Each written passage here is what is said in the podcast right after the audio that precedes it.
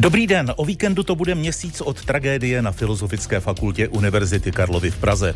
Bolest a zoufalství přetrvávají. A také zůstávají některé otázky, další se objevují s maximální ohleduplností k pozůstalým a zraněným, s velkým respektem k těm, kteří při zásahu proti vrahovi nasazovali své zdraví a život, jsme připravili dnešní společný speciál radiožurnálu a Českého rozhlasu Plus. Cílem není prohlubovat smutek, ale nabídnout relevantní názory na řešení témat, která se od 21. prosince loňského roku objevila ve veřejném prostoru. Speciál radiožurnálu a Českého rozhlasu Plus. 20. Prosi, první prosinec je den, který se černě zapsal do české historie. Jak už jsme říkali, bude to za chvíli měsíc od chvíle, kdy student Filozofické fakulty zastřelil v Praze své spolužáky, pedagogy a nakonec i sám sebe. Zemřelo 14 lidí. Nejtragičtější střelbu v historii Česka teď připomene Vít Anderle z domácí redakce. Dobrý den. Dobrý den. Byl to čtvrtek asi čtvrt na čtyři odpoledne, kdy policie informovala o tom, že zasahuje v centru Prahy u nahlášené střelby.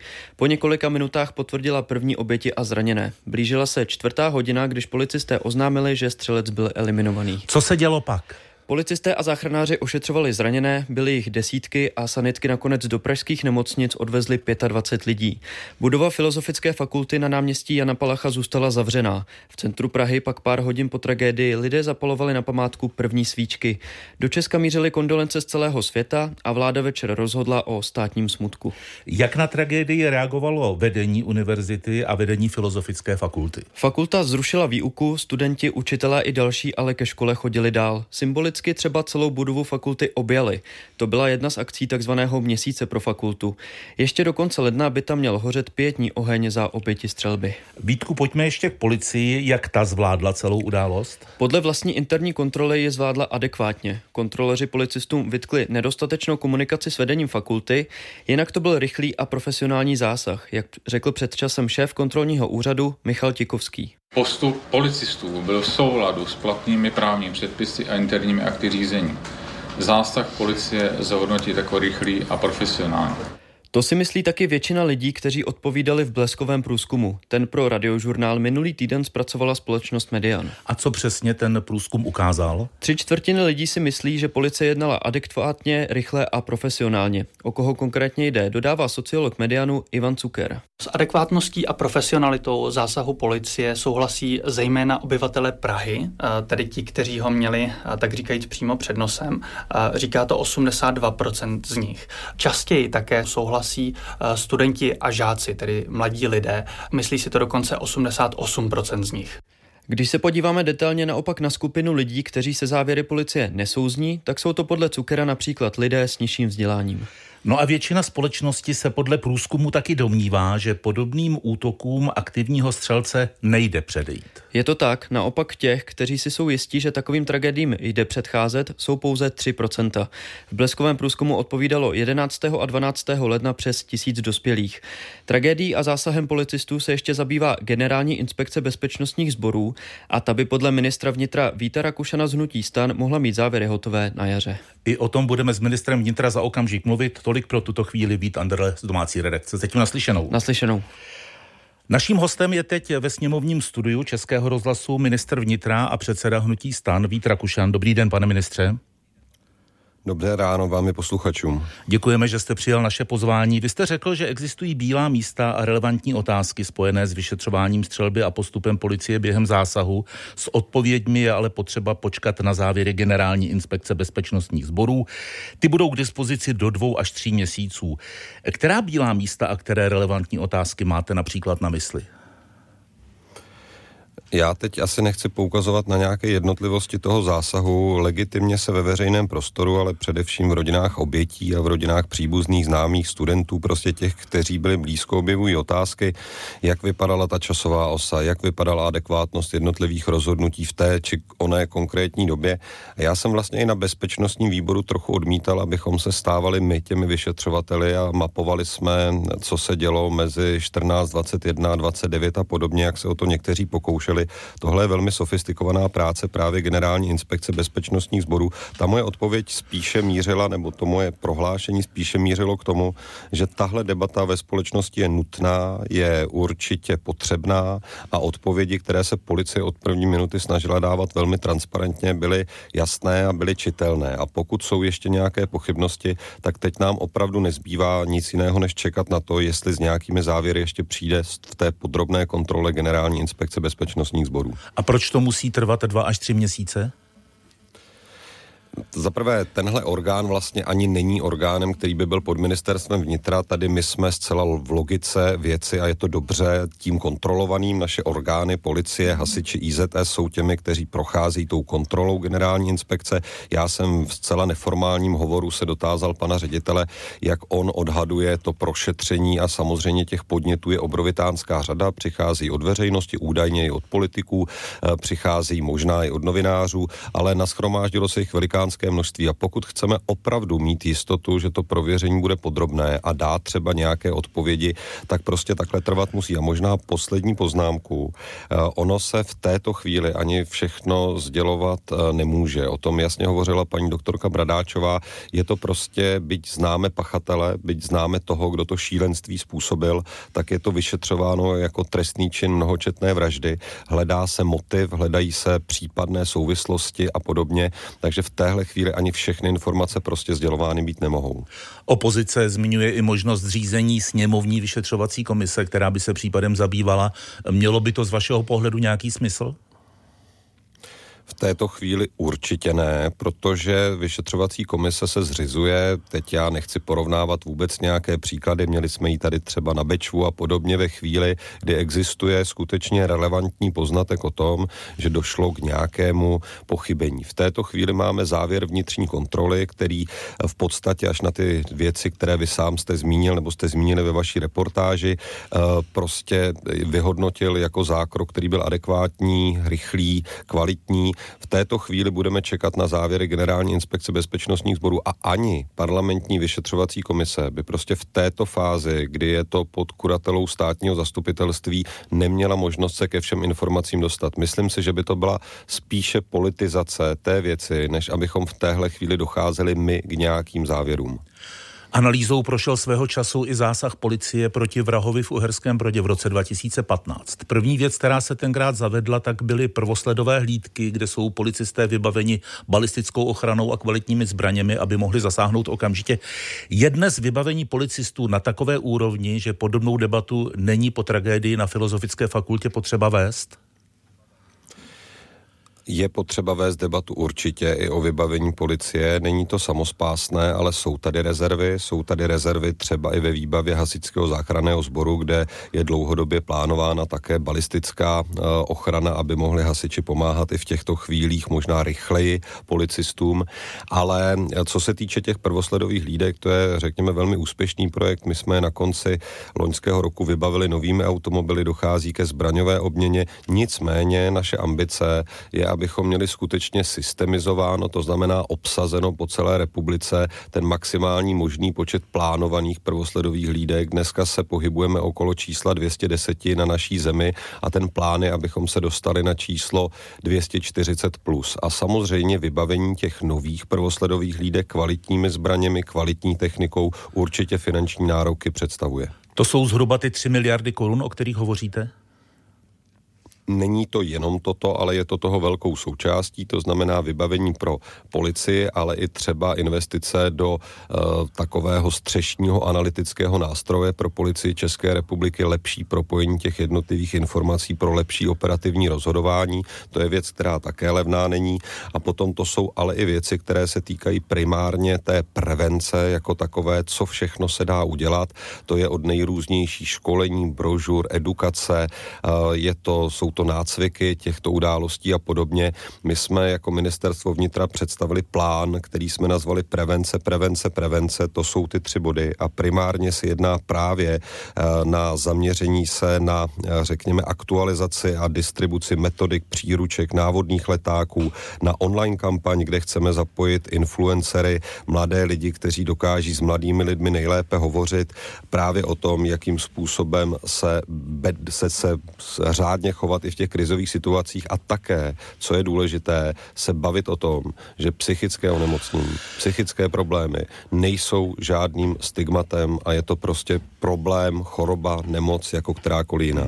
A pane ministře, nový zákon o zbraních a střelivu má platit od ledna do roku 2026. Jste toho názoru, že dozná ještě v souvislosti s tou tragédií na Filozofické fakultě nějakých změn? Téhle chvíli ta legislativa, která je připravovaná, má mnoho zpřísnění v sobě už obsažených. Je to zkrácení doby, na kdy se vydává zbrojní oprávnění z 10 na 5 let, potom dochází ke eh, nové, řek, novému prověření daného člověka. Je to rozšířená možnost pro policii zabavit zbraně, je to povinnost pro prodejce střeliva a zbraní oznamovat uh, nějaké třeba věci, které by budily podezření, ať už v nákupech nebo v chování daného klienta, zákazníka ty věci tam hmm. jsou a byly připravovány už před tou samotnou událostí. V téhle chvíli já spíš doufám, že někteří poslanci vezmou zpátky některé své pozměňovací návrhy, které byly zmírňující. A myslím si, že jestli tato tragédie k něčemu má vést, tak ne k překotným reakcím, ale třeba k zhodnocení toho, jestli jakékoliv zmírnění zbraňové legislativy je prostě v téhle chvíli společensky žádoucí. Takovým tématem, které je teď ve veřejné prostoru v souvislosti s tou novelou zákona, jsou psychotesty. Ze zákona je musí povinně absolvovat například eh, některé skupiny řidičů pro účely vracení řidičského oprávnění, ale třeba i takzvaní vybodovaní řidiči při žádosti vracení řidičského průkazu po 12 měsících. Měly by se objevit psychotesty i při žádosti o zbrojní průkaz? Debata bude velká, vy se ptáte mě a já od první hmm. minuty té debaty říkám ano. V nějaké formě by se objevit měly. Debatovali jsme to na kulatém stole v poslanecké sněmovně, kde samotní kliničtí psychologové říkají, že obecně nějaké prověření by tady být mělo, upozorní ovšem na kapacitní problémy a ono se dá začít jednou nelegislativní věcí, která může pomoci rychle. Ještě předtím, než se zavedou plošná psychologická vyšetření, vytvořit rychle právě ve spolupráci s psychologi metodiku pro praktické lékaře, která jasně určí postup, co všechno z jejich strany musí být prověřeno ve chvíli, když někdo žádá o to, aby měl zbrojní pas a ve které chvíli je opravdu nutné, což je možné i v současné době, tady indikovat nějaký problém, který vede k tomu, že praktický lékař posílá daného žadatele na psychologické prověření a nějaké podrobnější posouzení jeho stavu. Naším hostem, který byl v poslanecké sněmovně v našem studiu, byl minister vnitra, předseda hnutí stan Vít Rakušan. Děkujeme za váš čas. Naslyšenou. Moc díky za pozvání, hezký den. Posloucháte radiožurnál, my vám teď nabídneme pohled těch, kteří zasahovali na Filozofické fakultě mezi prvními. Policisté, se kterými naše reportérka mluvila, se shodují, že 21. prosince necítili strach, ale spíš bezmoc. A i když slouží u sboru desítky let a vůči stresu jsou trénovaní, shodují se, že to byla nejtěžší situace v kariéře. Dobrý pocit mám z toho, že ty holky, které jsme vevnitř našli, Našli jsme živí, mrtvým už jsme pomoct neuměli, ty, co byli živí, jsou živí dodnes. Radomír Bohuslávek slouží u policie 28 let. Na fakultě byl se svými kolegy mezi prvními uniformovanými jednotkami. Za úkol měl takzvané čištění budovy, tedy zajistit, aby byla celá bezpečná a mohli dovnitř rychle záchranáři, což možné nebylo. Takže jediná možnost, která vlastně v tuto chvíli byla, ty lidi stabilizovat nebo nějakým způsobem provést prvotní ošetření a dostat je prostě co nejrychleji do záchranky a aby je záchranka co nejrychleji dostala do nemocnice, protože měli všechny střelné zranění a ty prostě na místě nejste schopný, že to, to musí udělat až doktor na operačním sále. Na podobné situace se policisté snaží připravit, mají na to cvičení. Jak moc se ale fiktivní akce od té skutečné bude lišit, nikdo odhadnout nedokáže. Ty cvičení jsou dělané tak, že nám se snaží vytvořit nějaký stres, takže tam lidi pobíhají, zranění, že jo, namaskovaní, aby, aby v nás vyvolali právě ten stres. A tam se takového nic nedělo, tam jste běhali po chodovách, bylo tam naprosto ticho, tam jediný, kdo tam řval, jsme byli my. Bylo to diametrálně jiný, než to, co cvičíme. Doplňuje Pavel Pavlovič ze speciální pořádkové jednotky v Praze. Tady to bylo úplně jiný. Já jsem do té do třídy, kde bylo ten těch, těch nejvíc zraněných, přišel vlastně ve chvíli, kdy už na nich kolegové pracovali, ale i tak tam bylo ticho. Že ani policisté nekřičeli, bylo to takový úplně jiný, než, než je to cvičení prostě. A žádný rozkaz stop nikdo tehdy nevydal. Nejhorší bylo přesvědčit tu hlavu, že se to jako skutečně děje, protože my to neznáme. Jo, samozřejmě cvičíme na to, jsou to výcviky, je to vlastně taková, když řeknu hra, ale furt ten mozek je jakoby přepnutý na to, že cvičíme, tak si to pamatujete. A dokonce jsem se musel v jednu chvíli prostě zastavit a říct si, fakt se to děje. Já to mám trošku jinak. Mojí prací teďko je na těch cvičeních říkat stop. Takže já jsem, když jsem tam vešel, tak jsem věděl, že ten stop nikdo neřekne a že je prostě potřeba to, potřeba to dojet a to taky nebylo úplně příjemné. Vědět, že teď to opravdu je a teď nepřijde nikdo a neřekne, hele, konec cvičení, nebo tohle jste udělali blbě, teď prostě se musí, musí makat. Co konkrétně oba policisté během zásahu dělali, co říkali, jak dlouho jednotlivé kroky trvaly, to v danou chvíli nevnímali, uvědomovali si to až zpětně i ze záznamů kamer. A na některé dílčí části už si prý možná nespomenou nikdy, protože je vytěsní. Některé si ale naopak budou pamatovat pořád a o těch by se prý neradě bavili. Kristýna Vašíčková, Radiožurnál. Speciál Radiožurnálu a Českého rozhlasu Plus. Policie prověřuje 200 případů schvalování střelby na Filozofické fakultě z konce loňského roku. Nejčastěji jde o nevhodné projevy na sociálních sítích. Někteří lidé na internetu už krátce po útoku zesměšňovali oběti, oslavovali vraha nebo vyhrožovali, že budou střílet taky. Investigativním reportérům radiožurnálu se povedlo některé z nich najít a jejich eh, výroky s nimi konfrontovat. Víc teď ve studiu s Arturem Janouškem. Dobrý den, Arture. Hezký den. Koho jste tedy vypátrali a stáli si ti lidé eh, za tím, co v komentářích psali? Tak jedním z nich je třeba muž z Bruntálu, který je na internetu hodně aktivní a to už delší dobu. V minulosti třeba podporoval ruskou agresi na Ukrajině, vyjadřoval se proti NATO a Evropské unii. A tento člověk o masovém vrahovi z Filozofické fakulty napsal na Facebooku, že se postavil proti režimu, že obětoval vlastní život za spravedlnost a dokonce ho přirovnal k Janu Palachovi. Nám potvrdil, že to opravdu napsal a také to, že to myslel vážně. Opakovaně jsme se ho ptali, jestli si nemyslí, že ta jeho slova jsou necitlivá vůči obětem a pozůstalým. On nám na to ale ani jednou neodpověděl a místo toho řekl, že za tu střelbu si může společnost a současný režim. Samozřejmě každý je líto těch lidí, jo? ale naše společnost nese určitou zodpovědnost, i ty univerzity, co se dneska děje, i ti studenti, jo? k čemu se vlastně přiklání, co dělají. I jeho už ale policie prověřuje, jak on sám nám řekl. My už hned mi klepala policie v 10 večer, pátek už na dveře, jo, a řekli mě, telefon berte, jo, tady skrytý číslo a neodjíždějte z republiky. Na sociálních sítích eh, byl ale aktivní také další muž, který eh, o sobě tvrdí, že je Čechoslovákem a neuznává český samostatný stát. Eh, ten celou tragédii na Filozofické fakultě spochybňoval a na Facebooku tvrdil, že ve skutečnosti při té střelbě nikdo nezemřel a přidával k tomu takové posměšné smajlíky. Když jsme se ho ptali, proč to psal, řekl, že je to prostě jeho názor a odkazoval na svobodu slova. Když se na to podíváme, dá se nějak vysvětlit, proč to ti lidé dělají? My jsme oslovili třeba Dominika Presla z Asociace pro mezinárodní otázky a podle něj jde o většinou o lidi, kteří se podobně projevují na sociálních sítích dlouhodobě a tu aktuální tragickou událost zneužívají pro šíření svých ideí, stejně jako předtím zneužívali jiné události část lidí na sociálních sítích každou takovouhle událost je ochotná využít na podporu nějaké svojí vlastní agendy. Ať už je to boj proti vládě, boj proti systému, podpora Ruska, boj proti Ukrajině. Tolik investigativní reportér radiožurnálu Artur Janoušek. Díky naslyšenou. Děkuji naslyšenou. No a my teď rozebereme, jakým způsobem se vlastně v Česku nenávistné komentáře v praxi dají trestat. Dalším hostem speciálu tady ve studiu je advokát a prezident Unie obhájců Tomáš Sokol. Dobrý den, pane doktore. Dobrý den, děkuji za pozvání. Co tomu říkáte jako Tomáš Sokol, nikoliv jako advokát? Eh, upřímně řečeno jako Tomáš Sokol a bez velkého hm, právního eh, kategorizování bych řekl, že jsou to takzvaně mašíblové, eh, tedy magoři, blázni a šílenci. No a že prostě jediné, co bych já vnímal za nejúčinnější, bylo si jich prostě nevšímat, odpojit je od sociálních sítí a nechat je tedy tomu jejich šílenství v domácím prostředí. Ale neříkám, že to tak nutně musí být, ale prostě z mého pohledu pro ně největším, řekl bych, trestem eh, by bylo to, kdyby teda neměli kde ty hm, s prominutím slinty šířit.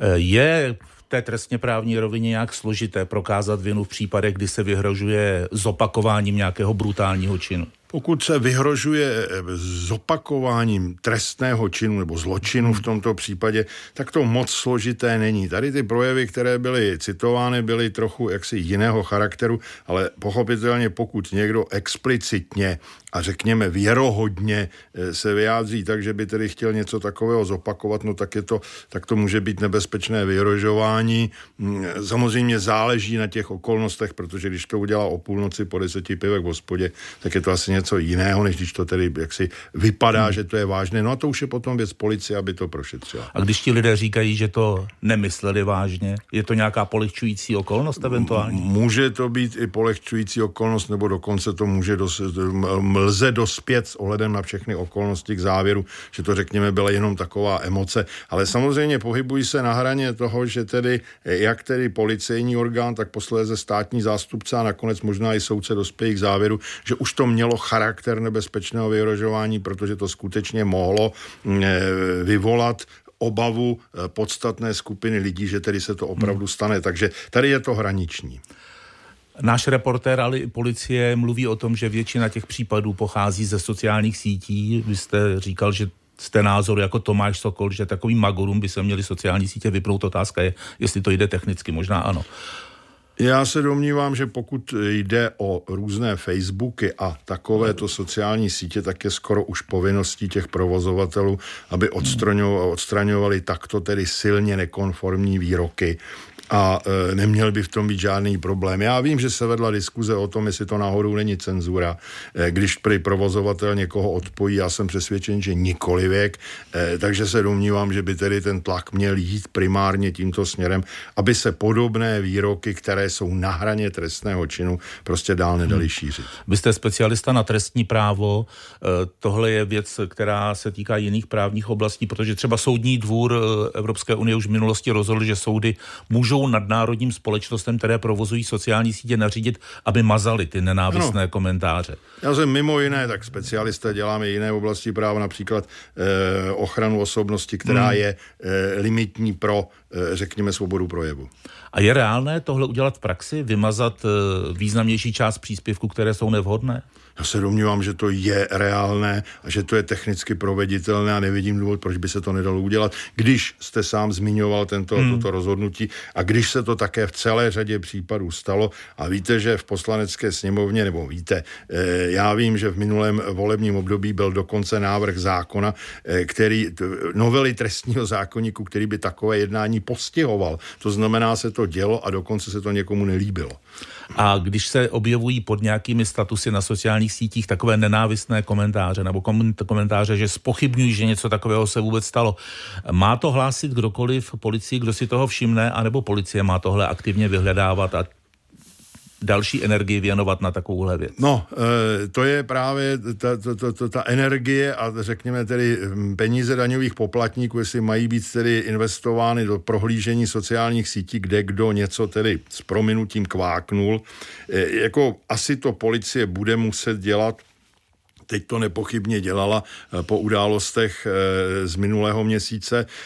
Jako spíš bych řekl, že tedy asi ne, a že spíš by měla reagovat na nějaká upozornění, ale tady je to taky taková mezní záležitost, protože záleží na tom, co to je a e, řekněme, jaké, jaké kapacity policie by to vázalo a co by to stálo, hmm. protože ono těch sociálních sítí a těch různých míst, kde se ten člověk může takhle vyjádřit, včetně reakcí na nějaké mediální články a tak dále, čety a všechno tohle to je obrovská spousta. Takže já si nejsem jistý, jestli je policie schopna tohle všechno monitorovat.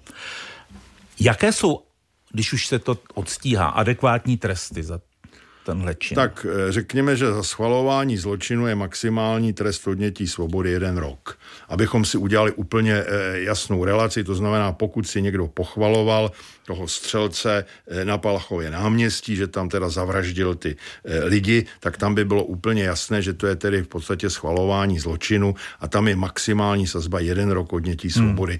Hmm. Jako já se domnívám, že spíš než tedy odnímání svobody by v těchto případech byly účinné peněžité tresty protože asi za jeden takový výrok, i kdyby byl tedy naplňoval skutkovou podstatu, by to nebylo nepodmíněně, ale podmíněně, takže ten člověk odchází s trestem, který je podmíněně odložen.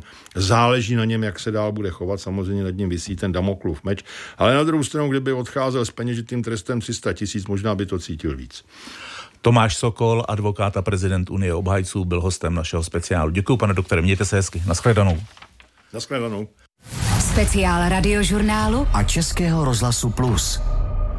V souvislosti se střelbou na Filozofické fakultě se znovu otevřela i debata dalšího zpřísnění pravidel dostupnosti zbraní. Zabývají se tím poslanci, řeší novelu zákona, ale i úplně novou zbraňovou legislativu. Dílčí změny chce ministr vnitra Vít Rakušan z hnutí stan prosadit ještě letos. Potřebuje vůbec Česko přísnější pravidla pro získání zbraní? Společnost Median se na to ptala lidí v exkluzivním průzkumu pro radiožurnál a Vít Anderle z domácí redakce zná podrobnosti. Dobrý den. Dobrý den. Jak se ke zpřísnění pravidel staví veřejnost? Bleskový průzkum ukázal, že valná většina dotázaných se kloní k přísnějším pravidlům. Podle Ivana Cukera z Medianu je v této otázce velký rozdíl v postoji mezi muži a ženami. Nejvíce je to vidět v otázce omezení legálního držení střelných zbraní celkově, eh, kde ženy uvádí až eh, ve tři čtvrtině případů, že bychom ho měli zpřísnit, eh, zatímco u mužů je to jen necelá polovina. Doplním, že bleskový průzkum dělal Median minulý týden a odpovídalo v něm víc než tisíc respondentů starších 18 let. A jak eh, konkrétně by si představovali, aby se přístup reguloval. Skoro 9 z 10 lidí souhlasí s tím, aby prodejci zbraní hlásili podezřelé nákupy. Podobně stojí i názor eh, na zavedení psychotestů k získání zbraně. A Ivan Cuker přidává ještě další opatření. Že by lékaři měli prověřovat, eh, zda eh, držitel zbraně nemá nějaké psychické problémy, že bychom měli zavést pravidelné přeskušování držitelů zbrojního průkazu. A téměř tři čtvrtina dotázaných si také myslí, že bychom měli omezit počet zbraní, které může člověk vlastnit.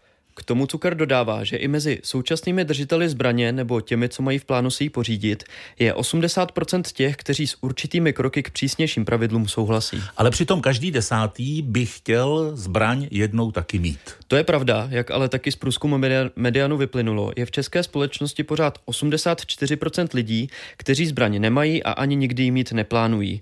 Doplním, že zbrojní průkaz mělo k loňskému listopadu podle ministerstva vnitra přes 316 tisíc lidí a registrovaných zbraní byl víc než milion. Tolik Vít Anderle z domácí redakce. Děkuju. Naslyšenou. Naslyšenou. A my se teď podíváme do Francie, která po několika masových útocích změnila pravidla pro držení zbraní. Detaily má přímo z Paříže náš zpravodaj Martin Balucha. Dobrý den, Martine. Dneska ráno. Eh, kdo dnes ve Francii může mít zbraň a jaké podmínky pro její držení musí splnit? Ve Francii je možné mít zbraň od 21 let, v případě sportovních střelců dokonce i dříve. Zbraně můžou mít taky sběratelé, členové mysliveckých loveckých spolků, nebo ji mají tady dokonce i někteří novináři, advokáti, kterým hrozí nějaký druh nebezpečí. Ty podmínky se ale v posledních letech, jak jste říkal, výrazně zpřísnily. Od loňského roku dokonce francouzské ministerstvo vnitra spustilo online registrační systém, kam lidé musí všechny ty své zbraně nahlásit, jinak jim hrozí poměrně vysoké pokuty. Díky tomuto Eh, digitálnímu online systému policisté dokáží poměrně jasně a přesně lokalizovat ty registrované zbraně. Podobně jako v Česku je k získání zbraně ve Francii potřeba lékařského potvrzení. Co je součástí takového vyšetření ve Francii a dokážou při něm lékaři odhalit i případné psychické poruchy? No to je právě ta obtíž. Ve Francii to není jako ve Velké Británii, kde existují eh, psychologické testy nebo psychické vyšetření. Lékaři eh, ve Francii provádí eh, klasické tělesné, řekněme, vyšetření, během kterého mají oficiálně zhodnotit i psychický stav pacienta, ale když jsem se bavil, když jsem mluvil s francouzskými lékaři, tak mi otevřeně říkali, že během té krátké kontroly případné psychické poruchy rozhodně nedokážou odhalit. Vyhýbají se proto dávat v takových případech lékařské potvrzení lidem a pacientům, které neznají, kteří eh, přichází, jak se říká, z ulice. A když už eh, musí v takových případech eh, to potvrzení, to lékařské potvrzení dát, tak požadují příslušné lékařské zprávy. Tolik zpravodaj Českého rozhlasu v Paříži Martin Balucha. Děkuji, naslyšenou. Naslyšenou, hezký den. No a na Slovensku jsou psychotesty pro držitele zbrojního průkazu povinné od roku 2011. Jejich zavedení bylo reakcí na střelbu v Bratislavě o rok dřív, kde muž vybavený samopalem a dalšími dvěma zbraněmi zabil sedm lidí a 15 zranil. Jak psychotesty vypadají, tak to nám řekne tamní zpravodaj, tedy zpravodaj v Bratislavě Ladislav Novák. Dobrý den. Dobré ráno. Psychologické vyšetření podstupuje každý žadatel o zbrojní průkaz, ten platí 10 let a pak se psychotesty opakují Klinický psycholog využívá kombinaci metod, jako jsou rozhovor, pozorování, vyplňování standardizovaných testů. A cílem je zjistit intelekt žadatele, výkonnost, to znamená například pozornost při zátěžové situaci, zvládání stresu a pak strukturu osobnosti, tedy impulzivitu, agresivitu, emoční vyzrálost a tak podobně. Eh, zjišťuje se schopnost řešit konflikty, ale také vztah žadatele k alkoholu nebo historie užívání drog. Eh, vyšetření trvá zhruba dvě hodiny a výsledkem je posudek, který potvrdí nebo nepotvrdí psychickou způsobilost žadatele a ten test obvykle stojí v přepočtu kolem 2000 korun. Ladislave, a jak se ta povinnost eh, psychologických vyšetření osvědčila na Slovensku? Já jsem se na to ptal bezpečnostních analytiků. Ti upozorňují, že proces získání zbraně na Slovensku je jeden z nejtěžších v Unii a nastavení psychologických testů eh, považuje za, kvalení, za kvalitní například eh, analytik Radovan Bránik. Eh, prý dokáží ty testy relativně dobře odhalit žadatele s nějakou psychologickou odchylkou a projevuje se to podle Bránika i ve statistikách. Vo všeobecnosti možno povedať, že, že máme v rámci Európskej únie jedno z najnižších e, úrovní e, páchania trestnej činnosti legálne držanou zbraňou. Čiže tento filter zjavne prosto funguje. Pokud na Slovensku dochází k usmrcení nebo zranění střelnou zbraní, tak jde prý obvykle o nelegální zbraň, anebo zneužití legálně držené zbraně, například to tak bylo při teroristickém útoku na Gejbar Tepláreň v Bratislavě, kdy se střelec dostal k legální zbrani svého otce, který ji dostatečně nezajistil. Zbrojní průkaz má na Slovensku 150 tisíc lidí, zbraní registrovaných je zhruba dvojnásobek. Ten poměr je podobný jako v Česku. A ještě si řekněme to, že slovenská vláda chce po střelbě na filozofické Pedagogické fakultě v Praze zvýšit bezpečnost škol. Jak? Zabývají se tím ministerstva vnitra a školství, zatím neoznámili konkrétní opatření, pouze v pondělí informovali o plošném bezpečnostním auditu. Základním a středním školám rozeslali dotazník a na základě odpovědí chtějí pro každou školu vypracovat konkrétní doporučení, vhodná právě pro ní. Později se mají zapojit i vysoké školy. Policejní prezident si dovede představit rozmístění detekčních rámů, zavedení strážní služby na vrátnici turnikety nebo kamerový systém. Ministerstvo vnitra zvažuje vyčlenění jednoho policisty pro každou školu, pomáhal by se vším, co se týká bezpečnosti a školství se chce víc zaměřit na prevenci a duševní zdraví žáků. Tolik Ladislav Novák, zpravodaj Českého rozhlasu Bratislavě. Díky naslyšenou. Hezký den. Posloucháte radiožurnál Český rozhlas Plus. Naším dalším hostem je Jiří Hinek, prezident Asociace obraného a bezpečnostního průmyslu. Dobrý den. Dobrý, dobrý den. A také se udává, že jste bezpečnostní expert strany svobodných, abychom v té afiliaci byli přesní. Vy jste v komentáři pro server i dnes napsal, že po útoku se má debatovat o pravidlech držení střelných zbraní, ale bez emocí a v odborné rovině. Tak to zkusme. Co by se v stávající legislativě mělo zejména změnit, pokud vůbec něco podle vás? V prvé řadě bych se mělo počkat na výsledky vyšetřování. Eh, to vyšetřování není o tom, že se řekne, kdo byl pachatel, to je přece eh, jasné, ale vyšetřování by mělo zjistit, jestli v procesu eh, třeba hmm. získávání zbrojního průkazu pachatele nedošlo k pochybení, tím myslím, nebyl porušen zákon, nebo jestli některý zákon nemá nějakou mezírku, kterou by bylo potřeba zalepit. Ale dokud nebudeme znát výsledky vyšetřování, tak jsou to všechno takové ty Eh, hypotézy a představy mnohdy lidí, eh, kteří nejsou zasvěcení do praxe, neznají eh, procesy, nerozumí problému a víceméně izolovaně vykřikují některé nápady, které v principu nemusí být špatné, ale měly by být dělány systémově. Já ještě poukážu na to, že je v současné době novela zákona, je v poslanecké sněmovně a ta novela zákona byla několik let, zhruba tři roky připravovaná a sama o sobě už má určité prvky, které by eliminovaly to, aby uh, takový člověk, uh, jako byl vrah na Filozofické fakultě, získal zbrojní průkaz. Myslíte třeba ta pasáž, která hovoří o hlášení takzvaného podezřelého nákupu? Nebo ta tam není? Já bych o této pasáži eh, nerad mluvil. Já, Proč mě přijde docela a, logická, když uh, někdo nakoupí pět útočných pušek, uh, tak pro mě je podezřelý. Víte, když řeknete, že v každé bance je pod pultem tlačítko, které v případě, že vnikne pachatel do banky, že je potřeba zmačknout, tak jste zrušil bezpečnostní hmm. prvek. To, jaké ochranné prvky případě podezřelého nákupu existují. O tom by se fakt nemělo mluvit, protože v podstatě dáváte návod eh, možnému pachateli, který chce něco spáchat.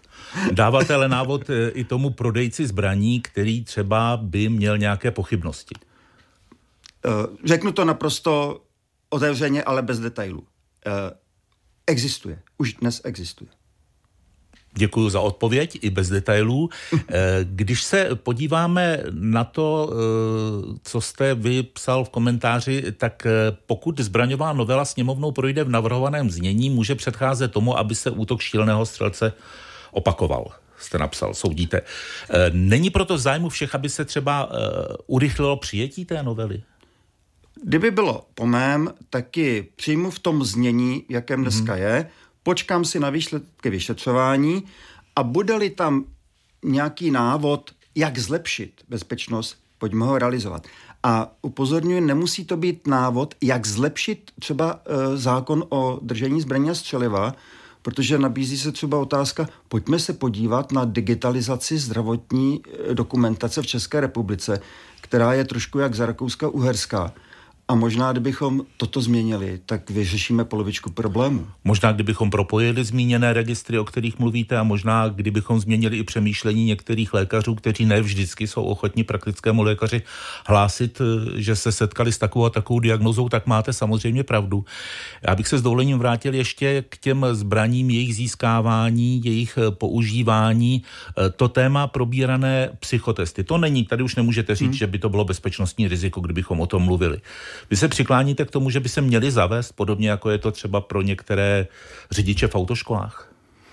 tak já předběhnu opravdu to vyšetřování. Já bych byl proto, aby opravdu praktický lékař měl přístup k zdravo, kompletní zdravotní dokumentaci daného e, e, člověka, žadatele o zbrojní průkaz a v případě, že má nějaké pochybnosti, e, ať ho pošle na psychotesty. On dnes už ho může poslat na psychotesty.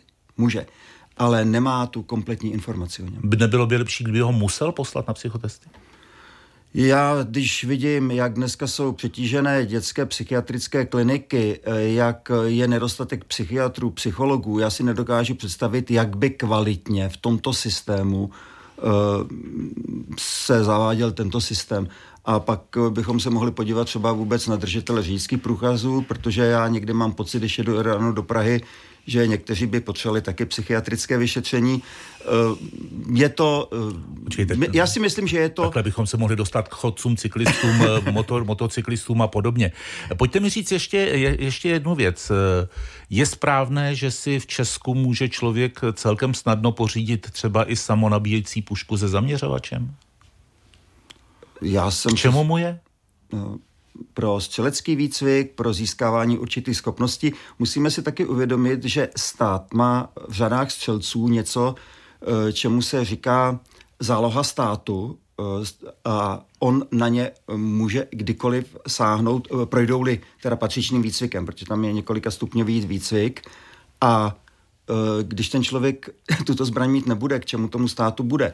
Pak máme druhou věc, já mám pocit, že ne, máme profesionální armádu. Eh, profesionální armáda je na to, aby udržela schopnosti, ale je potřeba mít rekrutaci, mít nějaké zálohy. Jestliže budeme nesmyslným způsobem přísňovat pravidla a odradíme lidi od získávání základních střeleckých schopností, tak nebude mít stát zajištěnou bezpečnost. Nebude mít kde rekrutovat. Hmm. Tak můžou si tu pušku půjčit, ne? Já sám uh, mám zbraně, můžu vám říct, že, uh, že uh, každý je zvyklý prostě na svoji hmm. zbraň, hmm. kde-li na střeleckou soutěž, to není o tom, že si půjčíte uh, nějakou zbraň, prostě máte ji nastřelenou, každý myslivec mi potvrdí, ne, že... to prosím jako moderátorskou prostořekost. Ještě jednu věc bych od vás rád slyšel. Minister vnitra Vít Rakušan se nechal slyšet, že na zlepšení centrálního registru, se kterým počítá ten nový zákon o zbraních, se mají podílet i zástupci zbrojního průmyslu. Vy jste kategoricky proti?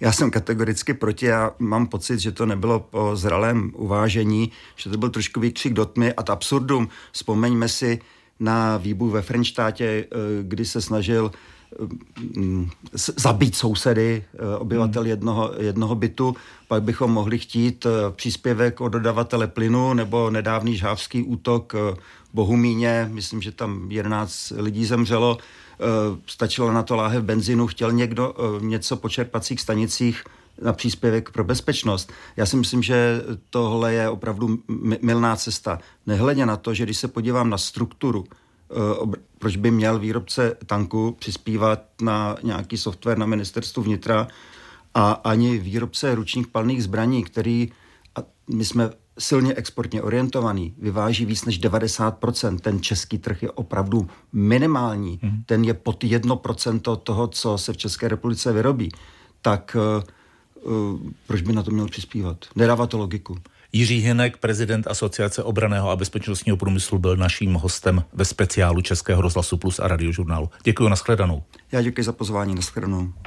Speciál radiožurnálu a Českého rozhlasu Plus. Byl to šok nejen pro širokou veřejnost, ale především pro studenty a zaměstnance Filozofické fakulty. Někteří z nich ztratili své přátele nebo byli zraněni, ať fyzicky nebo duševně. Stovky lidí kvůli tomu vyhledali psychologickou pomoc a univerzita i záchranáři ji stále nabízejí. Pomoci vyrovnat se s tragickou událostí pomáhají i pětní akce, které za uplynulý měsíc schrne teď Vít Anderle z domácí redakce. Dobrý den znovu. Dobrý den. Bezprostředně po tragické střelbě začali lidé přinášet po celé republice k významným akademickým místům svíčky, květiny a vzkazy. Vláda pak na 23. prosince vyhlásila státní smutek, vlajky vlály jen, jen na půl žerdi a školy z úřady vyvěsily černé prapory. Při kulturních představeních lidé drželi minutu ticha a v katedrále svatého Víta arcibiskup Jan Graubner odloužil, odsloužil mši za zemřelé.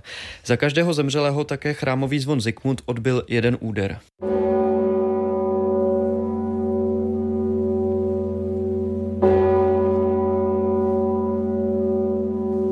Z katedrály lidé vycházeli v pohnuté náladě, jako egyptolog a učitel filozofické fakulty Jaromír Krejčí.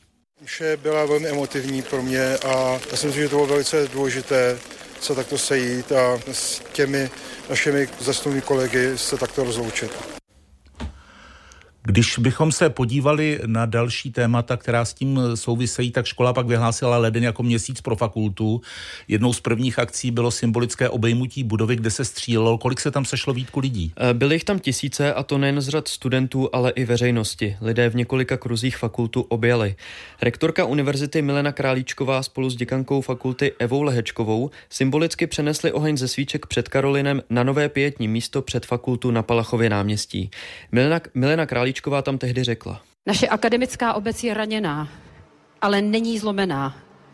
Budeme žít a budeme studovat dál. Další větší akci naplánovali studenti s učiteli na tuto neděli. Měsíc po tragické události se akademická komunita v 11 hodin schromáždí k připomínce a uctění památky zesnulých. Zároveň pro studující a vyučující v uvozovkách po otevře fakultu a umožním částečně nahlédnout do prostor hlavní budovy, kde jsou pro ně přichystané přednášky a hudební vystoupení. Vychází tím z doporučení psychologů, podle nichž to pomůže k rychlejšímu návratu v uvozovkách do normálu. Studenti se už můžou taky zapojit do studia. V tomto týdnu začalo zkouškové období, které je ale pro studenty Filozofické fakulty v Praze dobrovolné. Hlásí se studenti ke zkouškám? E, učitelé podle děkanky Evy Lehečkové mnoho ústních zkoušek nahradili testy nebo seminárními pracemi. Mnoho studentů do školy přichází sdílet svůj prožitek a taky se pobavit o tom, jak budou pokračovat ve studiu. Ti, kteří mají potíže s učením, si můžou studium rozvolnit, vysvětlila Lehečková. My můžeme udělat to, že jim snížíme počet kreditů, které budou potřebovat pro postup do dalšího ročníku a pro všechny studující, kteří zvládnou studovat podle svého původního plánu, to nebude hrát žádnou roli, mohou postupovat stejně, jako to měli v plánu předtím. A to s tím, že fakulta studentům umožní prodloužit dobu studia o půl roku a odpustí jim poplatky za další studium. Být Anderle ve speciálu po třetí a naposledy. Mějte se hezky naslyšenou. Naslyšenou. A naším dalším hostem, který nás poslouchá teď v našem přenosovém voze, je rektorka Univerzity Karlovy v Praze Milena Králíčková. Dobrý den. Dobrý den. Vy už jste, paní rektorko, vstoupila do té budovy Filozofické fakulty v Praze na Palachově náměstí? Já jsem o té události do budovy zatím nevstoupila. I pro mě bude po otevření fakulty ten okamžik, kdy společně se svými kolegy, kolegyněmi a studujícími do fakulty vstoupím poprvé. Teď mluvíte o tom 21. lednu, kdy se symbolicky začne ano postupně otvírat prostor té hlavní budovy. Dá se už teď odhadnout, protože tam to záleží taky na rekonstrukci a dalších opravách, eh, třeba poničených dveří a dalších věcí, kdy se ta budova otevře zcela? Plánujeme eh, zatím dodržet to, jak jsme avizovali s paní děkankou Lhečkou na tiskové konferenci, kdy jsme uh, vlastně studujícím i našim kolegům a kolegyním slíbili, že doufejme v polovině února, nejpozději do konce února, otevřeme eh, velkou většinu budovy, kromě právě toho čtvrtého patra, kde pravděpodobně budou eh, ještě rekonstrukce probíhat. Takže většina fakulty pevně věříme do konce února otevřená bude a budeme se postupně moci navracet našemu normálnímu akademickému životu, ke studiu, k bádání, k tomu, co všichni milujeme. Co se po útoku nejenom na pražské škole pravděpodobně změní a jak je ve vašich silách eh, navrátit studentům znovu pocit bezpečí? A nejenom studentům samozřejmě. Ten návrat eh, toho pocitu bezpečí jistě musí být postupný a my se snažíme jít krok po kroku. Eh, obsahuje celou řadu aktivit. Od toho, že klademe důraz na psychosociální bezpečí a opravdu se snažíme, aby ta pomoc eh, byla dostupná nejenom studujícím a kolegům z Filozofické fakulty, ale vlastně komukoliv, kdo si na naší univerzitě o tu pomoc řekne. Snažíme se, aby ta nabídka byla patrná pro všech 50 tisíc studujících, pro tisíce našich zaměstnanců, protože si uvědomujeme, že ta událost zase zasáhla bohužel nejenom obec, akademickou obec filozofické fakulty, ale vlastně zasáhla a ranila celou naši univerzitu Karlovu. To psychosociální bezpečí je jedna oblast z mého pohledu opravdu ta klíčová, ale samozřejmě pracujeme i na eh, bezpečnostních opatřeních, na která se nás eh, kolegové a kolegyně ptají, i samozřejmě studující. Tento týden eh, v pondělí vedení univerzity přijalo krizový plán, v kterém popisuje, určuje kroky, které postupně budeme vlastně dávat v život na jednotlivých fakultách. Ehm, ten bezpečnostní plán má v sobě celou řadu opatření od těch eh, vlastně které si veřejnost dokáže představit jako kontrolu vstupu eh, přes eh, taková ta opatření, která jsou měkčí, kdy prostě chceme hlavně posílit schopnost správné reakce a, a také ehm, zajistit napříč univerzitou zavedení efektivního včasného varování a tak dále. Ona celá ta situace má ještě takový ten běžný studentsko-pedagogicko-provozní aspekt. Studentům Filozofické fakulty se možná prodlouží maximální doma studia o půl roku, obdobně jako to bylo v době eh, pandemie COVID-19. Vy už jste se na tom s fakultou dohodli?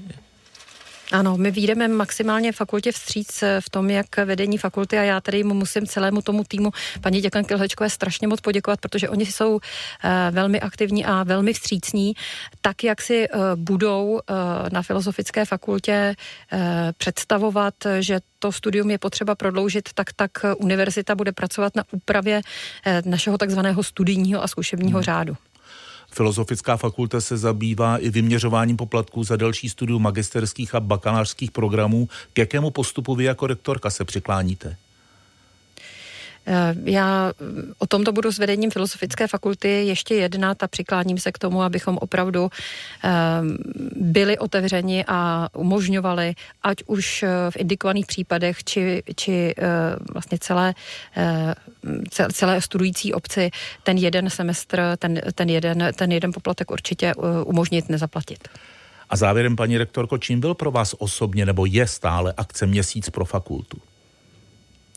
Měsíc pro fakultu je pro mě osobně a věřím, že i pro část, nebo velkou část naší akademické obce, ten další postupný krok, jak se krůček po krůčku vracet k normálnímu akademickému životu. To, co tam nacházíme na náměstí Jana Palacha, u toho ohně, který vlastně byl zažehnut uh, s, a, a vlastně celý ten měsíc pro fakultu provází, to je taková naše cesta jak se tam moci potkat, moci sdílet. Eh, je tam vlastně připravený takový infopoint, místo, kam může kdokoliv z té akademické obce Filozofické fakulty přijít. Může se tam zeptat na informace. Ono ten první důležitý krok k tomu nacházet zpátky pevnou půdu pod nohama je mít informace a vědět, eh, jak se budou vlastně věci vyvíjet, kde si můžu například říct o tu pomoc. A jestli můžu říct na závěr, tak já bych chtěla vlastně kdokoliv, kdo nás akademické obce Univerzity Karlovy poslouchá, je rozhodně ujistit, že pokud teď, za týden, za měsíc, kdykoliv eh, v tomhle akademickém roce nebo kdykoliv eh, v tomto kalendářním roce ucítí potřebu psychosociální pomoci, tak se ať, ať se na nás neváhají obracet. Jsou to jednotlivé fakulty, které nabízí své akademické obci oporu, ale samozřejmě i centrálně na našem UK Pointu na webových stránkách univerzity jsou dostupné informace, je informační linka a je opravdu um, připravená pomocná ruka. Myslím si, že to je teď velmi důležité, protože se pravděpodobně mohou objevovat nejen teď, ale um, třeba i někdy v budoucnu potřeby s někým hmm. se spojit, někomu uh, s někým sdílet, anebo prostě si říct o pomoc v té psychosociální oblasti. Tak ta pomoc je nachystaná a budeme rádi, když uh, ji bude ten, kdo to potřebuje, využívat. Rektorka Univerzity Karlovy Milena Králíčková byla naším dalším hostem. Děkuji, nashledanou. Děkuji za pozvání, přeji hezký den. A v tom tež přenosovém voze je s námi ve spojení i doktor Štěpán Vymětal, což je psycholog se zaměřením na psychologii mimořádných událostí a krizového řízení. Dobrý den, pane doktore. Dobrý den všem. Stále platí, že teď se pořád pracuje v té urgentní fázi pomoci, ta trvává asi tak měsíc. Jaké parametry by měla být mít ta následující střednědobá etapa? Ty etapy do sebe se prolínají, takže hmm. máte pravdu, teď jsme ve fázi takové postakutní eh, a budeme přecházet do střednědobé fáze, ta bude trvat asi přibližně tři měsíce a potom do té dlouhodobé fáze. Co se týká eh, spolupráce s univerzitou, tak je třeba asi zdůraznit, že univerzita plánuje eh, pomoc dlouhodobou, pomoc, která je založena na spolupráci s dalšími, jako jsou neziskové organizace, jako jsou složky IZS, eh, jako je třeba Národní ústav duševního zdraví, takže ta pomoc je vlastně komplexní, je společná a řekl bych, že vlastně, eh, když se zaměříme na to, co pomáhá, je to v čase rozloženo. Máme mnoho eh, různých skupin lidí, kteří potřebují informace, kteří mohou profitovat z nějaké odborné pomoci a Eh, nelze všechny schrnovat do jednoho balíčku. Hmm. Někteří, někteří ti lidé samozřejmě jako jsou pozůstalí, budou potřebovat informace dlouhou dobu a eh, individuální doprovod a například ochranu před nadměrnou pozorností z okolí. Jiní naopak budou profitovat z toho, že budou posilovány jejich vlastní sanační schopnosti, jejich vlastní schopnost zvládat. My toho jsme ale svědkem už v té urgentní urgentní fázi, takže nelze úplně eh, to dělit takto. Potřeby se vyvíjejí v čase, Informace se také vyvíjejí v čase a samozřejmě musíme být hodně trpěliví, třeba co se týká toho očekávání na informace ohledně vyšetřování, protože víme, že policie stále vyslýchá eh, a stále ten obrázek doplňuje. Takže někdy jsou lidé netrpěliví, musíme být trpěliví. My jsme si před eh, vysíláním tohoto speciály, speciály, speciálu kladli taky řadu eh, důležitých otázek, například jak, důležité, jak důležitá jsou taková výročí při téhle události, ten měsíc, tři měsíce, potom rok. Jak si je připomínat, aby se trauma neprohlubovalo, nebo si je nepřipomínat? Uh, trauma nemají všichni. Někteří ano, jiní ne. A uh, určitě je dobře. Tato výročí jsou součástí těch věcí, které pomáhají. Tato připomenutí jsou důležitá pro různé skupiny těch lidí. S tím, že kromě, kromě uh, rituálů, jako je po otevření fakulty, které uh, bude nyní nebo dalších, uh, pomáhá uznání, uznání těm rodinám za tu ztrátu, uznání přeživším, že to zvládli. A já když pracuji i s individuálními lidmi nebo jedinci, tak vidím mnoho toho dobrého, co vykonali i v rámci té první fáze v té škole, jak navzájem se, si pomáhali, jak pomáhali zraněným. To jsou věci, které jsou velmi silné a jako informují nás o tom, že ta společnost je vlastně zdravá. Potom e, to uznání samozřejmě ve vztahu k těm, co přežili, ve vztahu, ale i třeba k zasahujícím. Takže tady bych zmínil, že pan prezident včera e, vlastně vyjádřil poděkování těm zástupcům zdravotníků, policie, hasičů, Červeného kříže, včetně těch psychologů a psychosociálních pracovníků a vlastně ona to je taková to poděkování, uznání je protilátka vlastně proti tomu spochybňování zásahu, spochybňování záchranářů. A my víme, že toto spochybňování nezhoršuje e, prožívání jenom těch zasahujících, ale třeba zhoršuje i prožívání pozůstalých, takže abychom si uvědomili, že slova mají velmi velkou sílu a mohou také zraňovat. E, a že to, co se, to, co se objevuje v tom veřejném prostoru, má přímý dopad na ty, kteří to zažili a přežili a má přímý dopad na další lidi. Takže uznání, poděkování pomáhá vyjádření té soudržnosti, dlouhodobost té podpory, informace o tom, že univerzita má plán hmm.